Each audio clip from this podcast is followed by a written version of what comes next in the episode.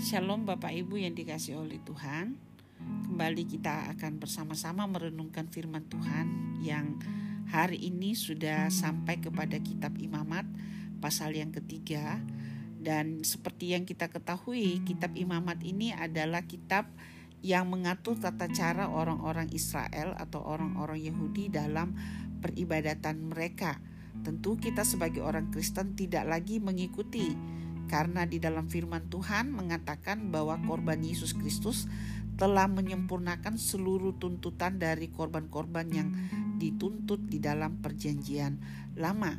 Tetapi tidak ada salahnya kita um, kembali melihat uh, korban-korban yang ada atau uh, pelajaran-pelajaran yang penting dari kitab imamat yang kita bisa aplikasikan di dalam kehidupan kita secara khusus. Ya, di dalam pasal yang pertama kita sudah belajar mengenai uh, korban bakaran, lalu kemudian uh, di dalam pasal yang kedua korban sajian, lalu ketiga hari ini adalah korban keselamatan. Nah, mari kita akan membaca di dalam Imamat pasal yang ketiga, jikalau persembahannya merupakan korban keselamatan, maka jikalau yang dipersembahkannya itu dari lembu, seekor jantan atau seekor betina, haruslah ia membawa yang tidak bercela ke hadapan Tuhan. Saya menggarisbawahi kata tidak bercela. Lalu ia harus meletakkan tangannya di atas kepala persembahannya itu dan menyembelinya di depan pintu kemah pertemuan.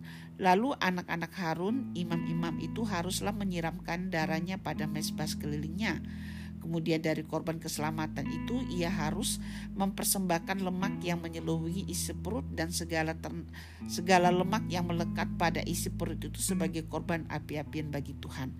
Dan lagi kedua buah pinggang dan lemak yang melekat pada padanya yang ada pada pinggang dan umbai hati yang harus dipisahkannya beserta buah pinggang itu. Anak-anak Harun harus membakarnya di atas mesbah, yakni di atas korban bakaran yang sedang dibakar di atas api, sebagai korban api-apian yang baunya menyenangkan bagi Tuhan. Jikalau persembahannya untuk korban keselamatan bagi Tuhan adalah dari kambing, domba, seekor jantan atau seekor betina, haruslah ia mempersembahkannya yang tidak bercela. Jikalau ia mempersembahkan seekor domba sebagai persembahannya, ia harus membawanya ke hadapan Tuhan. Lalu ia harus meletakkan tangannya di atas kepala persembahannya itu dan menyembelinya di depan kemah pertemuan. Lalu anak-anak Harun harus menyiramkan darahnya pada mesbah di sekelilingnya. Kemudian dari korban keselamatan itu ia harus mempersembahkan lemaknya sebagai korban api api-apian bagi Tuhan, yakni segenap ekornya yang berlemak yang harus dipotong dekat pada tulang belakang dan lemak yang menyelubungi isi perut dan segala lemak yang melekat pada isi perut itu.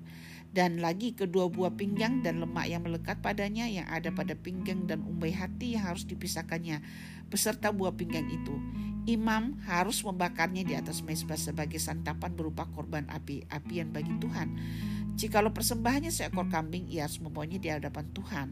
Lalu ia harus meletakkan tangannya di atas kepala kambing itu dan menyembelinya di depan kemah pertemuan. Lalu anak-anak Harun harus menyiramkannya darahnya pada mesbah di sekelilingnya. Kemudian dari kambing itu ia harus mempersembahkan lemak yang menyelubungi isi perut dan segala lemak yang melekat pada isi perut itu sebagai persembahannya berupa korban bakar korban api-apian bagi Tuhan dan lagi kedua buah pinggang dan lemak yang melekat padanya yang ada pada pinggang dan umbai hati yang harus dipisahkannya beserta buah pinggang itu. Imam harus membakar semuanya itu di atas mesbah sebagai santapan berupa korban api-apian menjadi bau yang menyenangkan. Segala lemak adalah kepunyaan Tuhan. Inilah suatu ketetapan untuk selamanya bagi kamu turun temurun di segala tempat kediamanmu. Janganlah kamu makan lemak dan darah Ya, di dalam bagian ini adalah korban yang disebut sebagai korban keselamatan, tetapi ada juga yang menerjemahkannya sebagai korban uh, persembahan pendamaian. Ya. Dan di dalam uh, korban ini aturan yang paling pertama disebutkan bahwa baik apakah itu lembu, apakah itu domba atau kambing, kondisinya itu tidak bercelah di hadapan Tuhan ini yang saya mau kita merenungkan karena sistem korban atau istilah korban persembahan ini masih akan terus kita pakai di dalam kekristenan.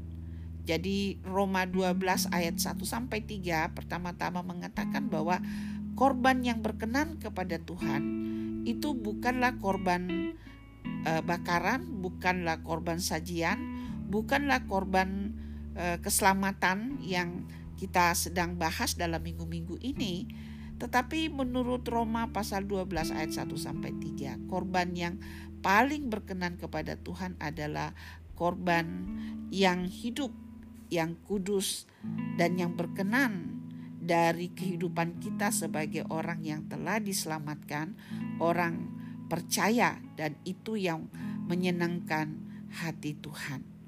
Nah, kalau kita mau berbicara mengenai apakah saya sudah sempurna? Karena di dalam korban keselamatan ini dikatakan tidak bercela.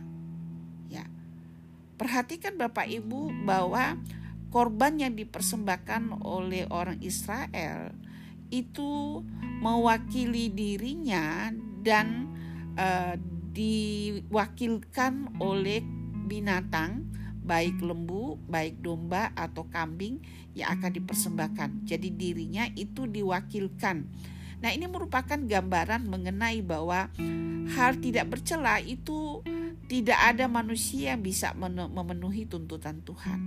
Tetapi korban yang di dalam kitab Ibrani dikatakan sekali untuk selamanya dia membawa korban sampai ke belakang tabir yaitu korban dirinya sendiri membawa darahnya sendiri sekali untuk selama-lamanya.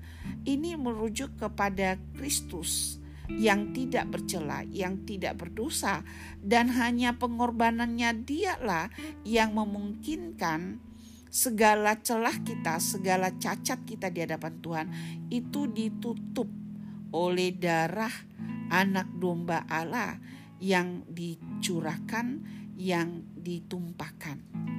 Jadi dengan hal ini kemudian kita harus menyadari dan mengakui kehidupan kita sebagai orang percaya bahwa perkenanan Tuhan kepada kita tidak karena kebaikan kita tetapi oleh karena Tuhan Yesus sendiri telah menjadi korban yang tidak bercela menutupi segala dosa dan pelanggaran kita lalu membuat kita berdamai dengan surga. Nah, kemudian ada hal yang kedua yang saya ingin kita pelajari mengenai sistem korban, yaitu tindakan dari pembawa korban meletakkan tangannya atas kepala dari persembahan atau korbannya. Ya. Nah, Bapak Ibu, ini adalah sebuah gambaran mengenai uh, tindakan kita tidak bisa diwakilkan oleh orang lain tindakan kita dalam beribadah kepada Tuhan itu adalah tindakan personal atau pribadi.